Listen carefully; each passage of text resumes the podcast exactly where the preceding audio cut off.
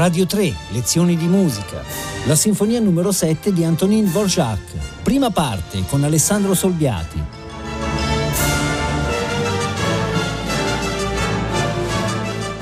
Buongiorno.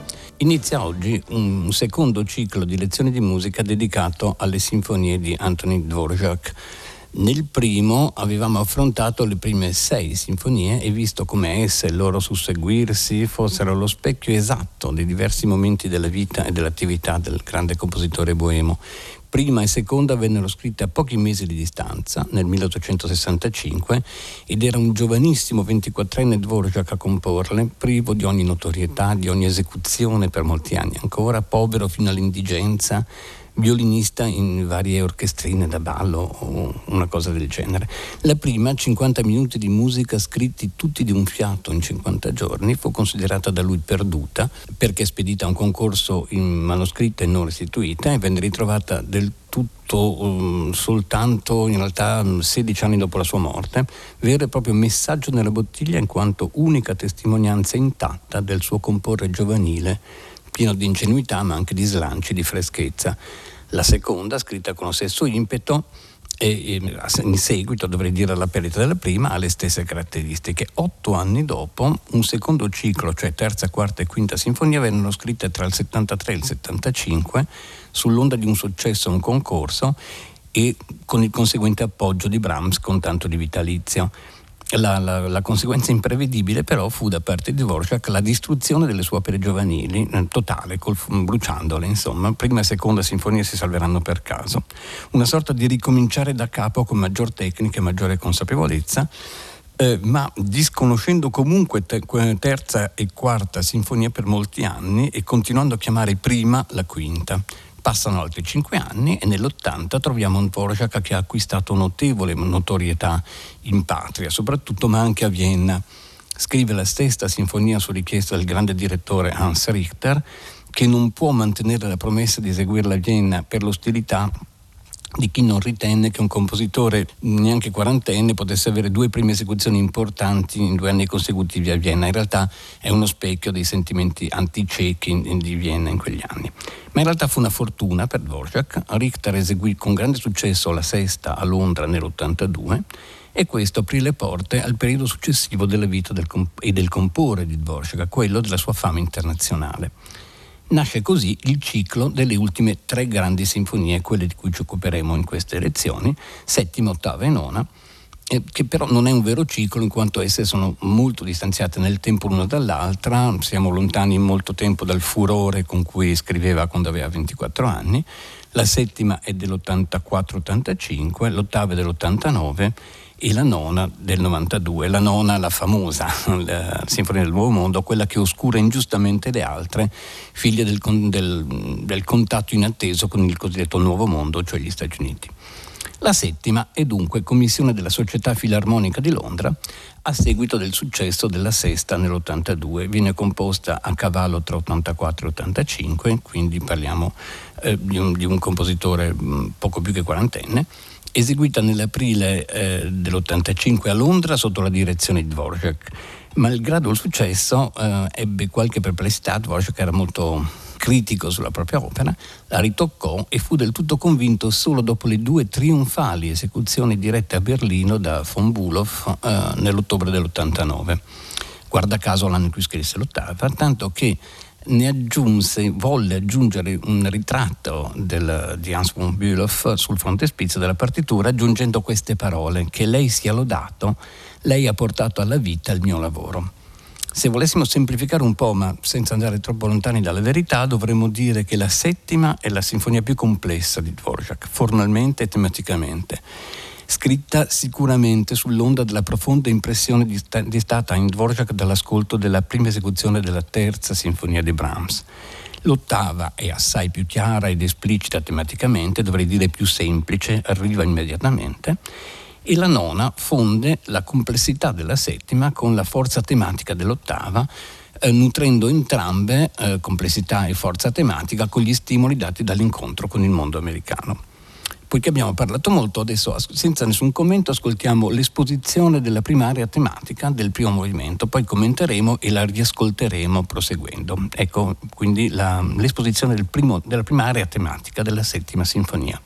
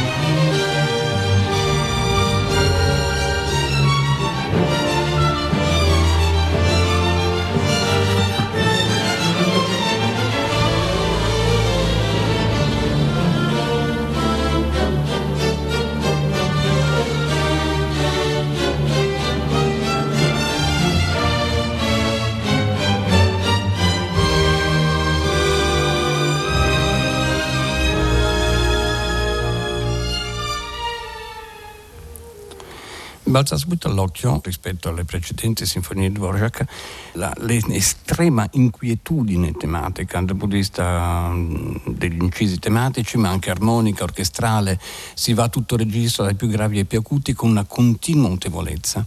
Abbiamo una prima cellula eh, iniziale, questa.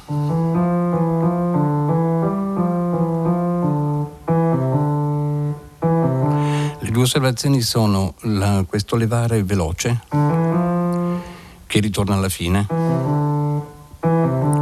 E l'amore, diciamo, modale, è un re minore modale, non fa, che sarebbe molto tonale, molto re minore, ma fa molto musica antica e molto musica slava. Poi c'è una cellula, adesso ve la suono, eh, che occupa veramente tre ottavi di registro.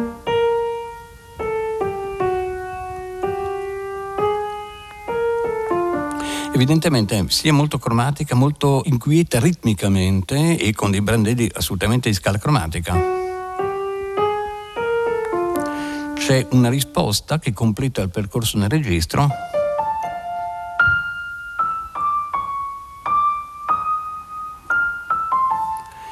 Ci sono 11 note su 12 in queste due frasi, quasi un totale cromatico. Segue poi un'altra cellula che è questa attenzione con questa dissonanza,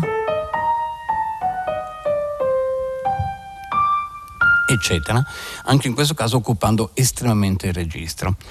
Adesso, se la riascolteremo tutta, eh, quello che avete sentito, questa primaria tematica, sentirete che ha un, una specie di piccolo episodio B più morbido che vi segnalerò, poi ci si slancia di nuovo, e poi c'è un'improvvisa transizione cromatica estremamente wagneriana, che adesso che, che è questa.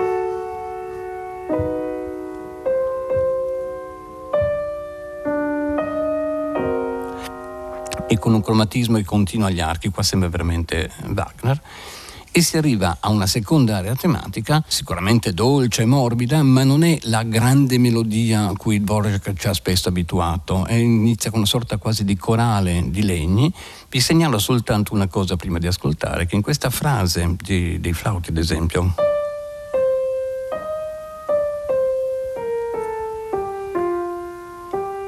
attenzione adesso a questo.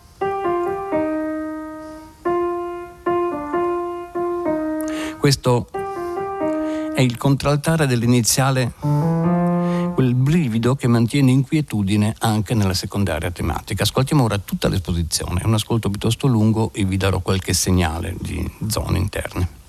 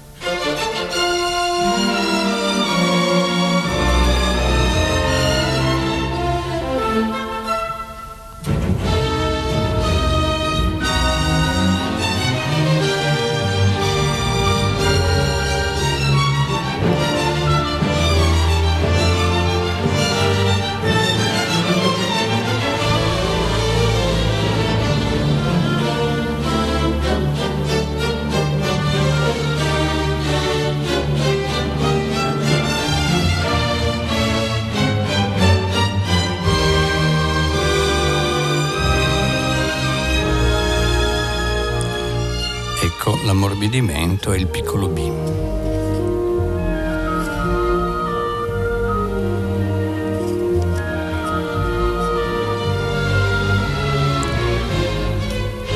Ma ritorna già il puntato della prima parte.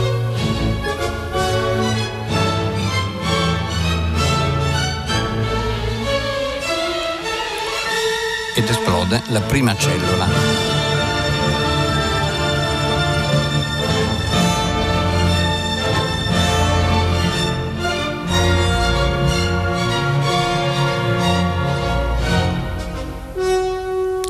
La transizione cromatica.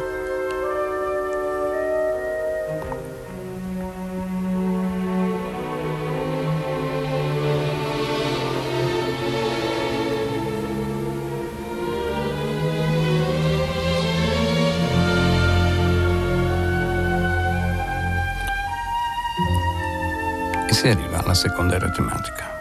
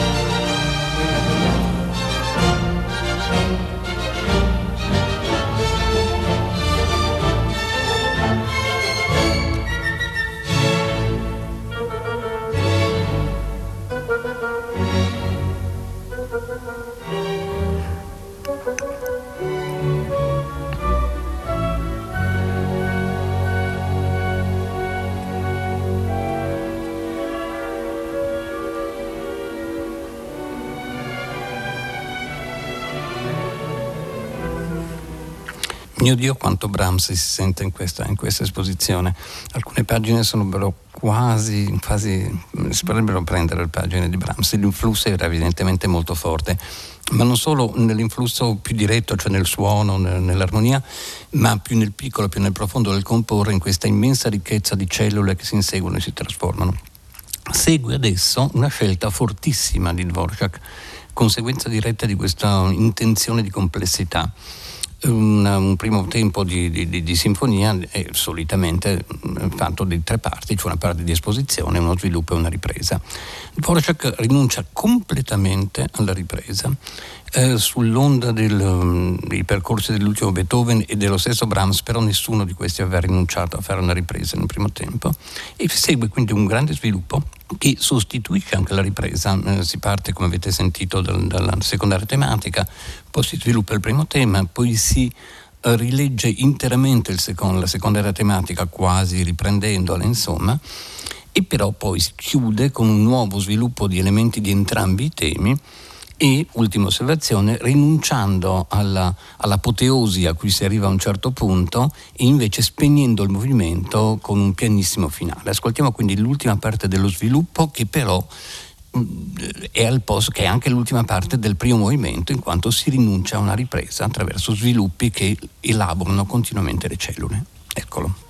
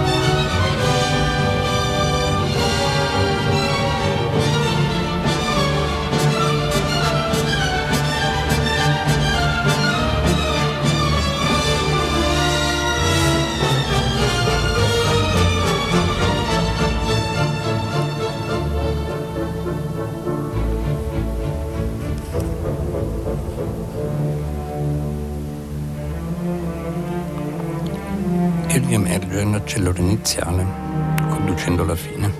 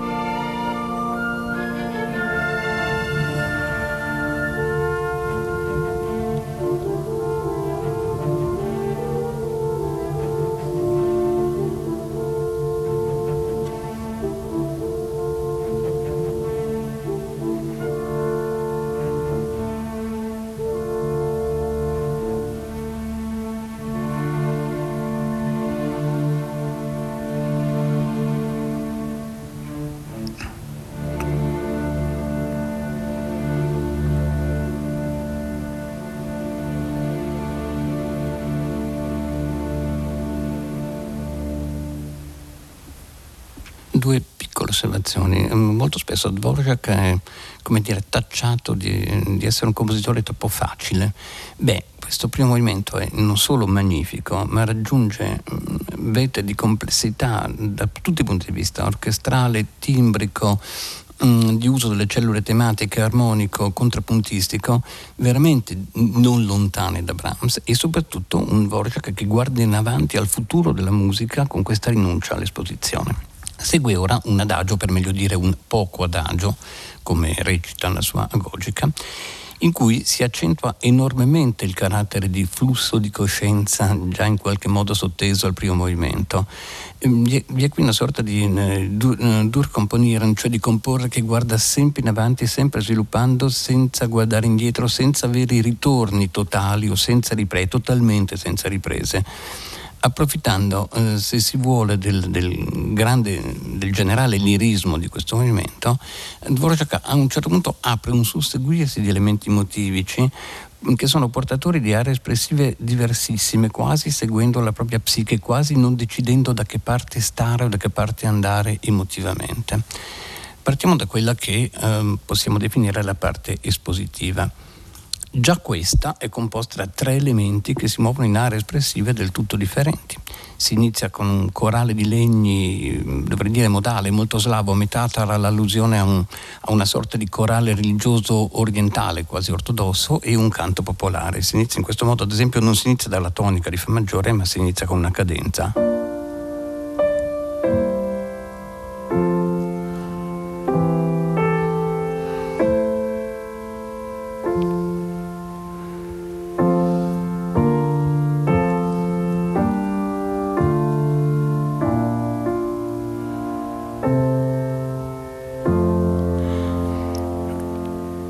Evidente che è estremamente modale e, si, sente, si sente un popolo dietro questo inizio. L'arrivo del flauto nell'acuto sembra riprendere lo stesso corale, ma in realtà apre un clima completamente diverso e questo è seconda, il secondo elemento, una zona molto più lirica, un vero e proprio canto spiegato, ma tutto si interrompe e piomba in un elemento molto scuro, una sorta di perorazione ripetuta. Um, eccola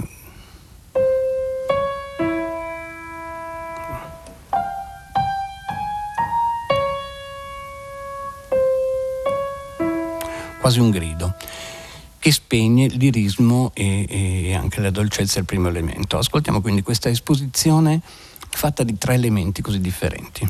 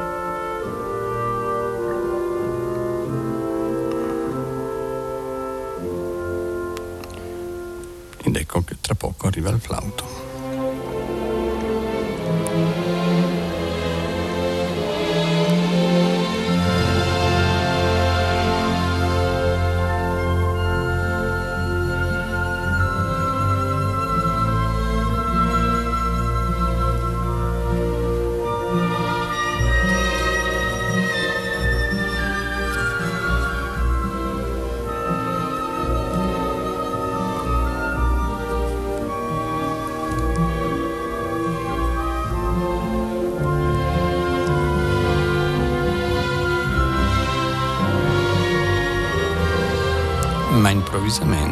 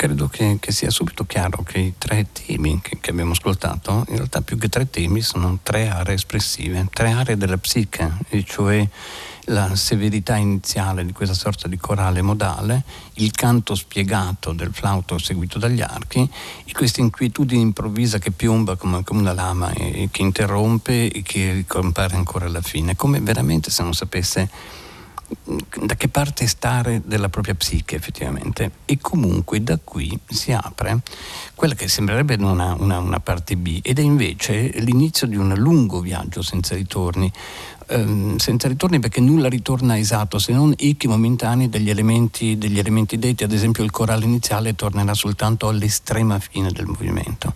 Noi non potremo seguire l'intero affascinante, anche se veramente tortuoso percorso, ma non possiamo non proporre l'ascolto del, dovrei dire, sontuoso tema di corno iniziale.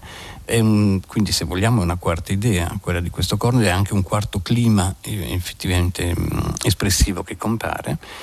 Eh, sentiremo questo tema che viene contrappuntato dai flauti, poi si, si, in qualche modo scoppierà in una drammaticità inaspettata che si spegnerà in breve tempo, prendo la strada a un clarinetto che varierà lo stesso tema di corni, eccetera, eccetera.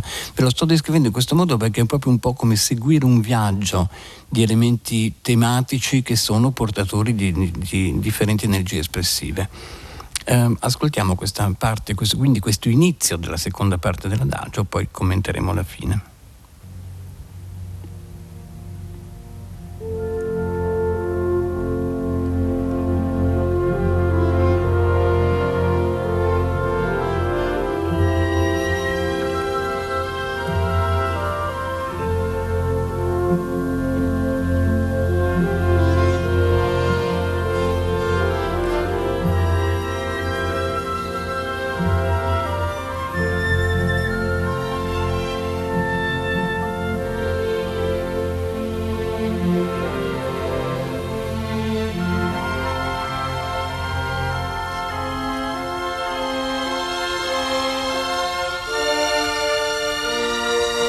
Ora improvvisamente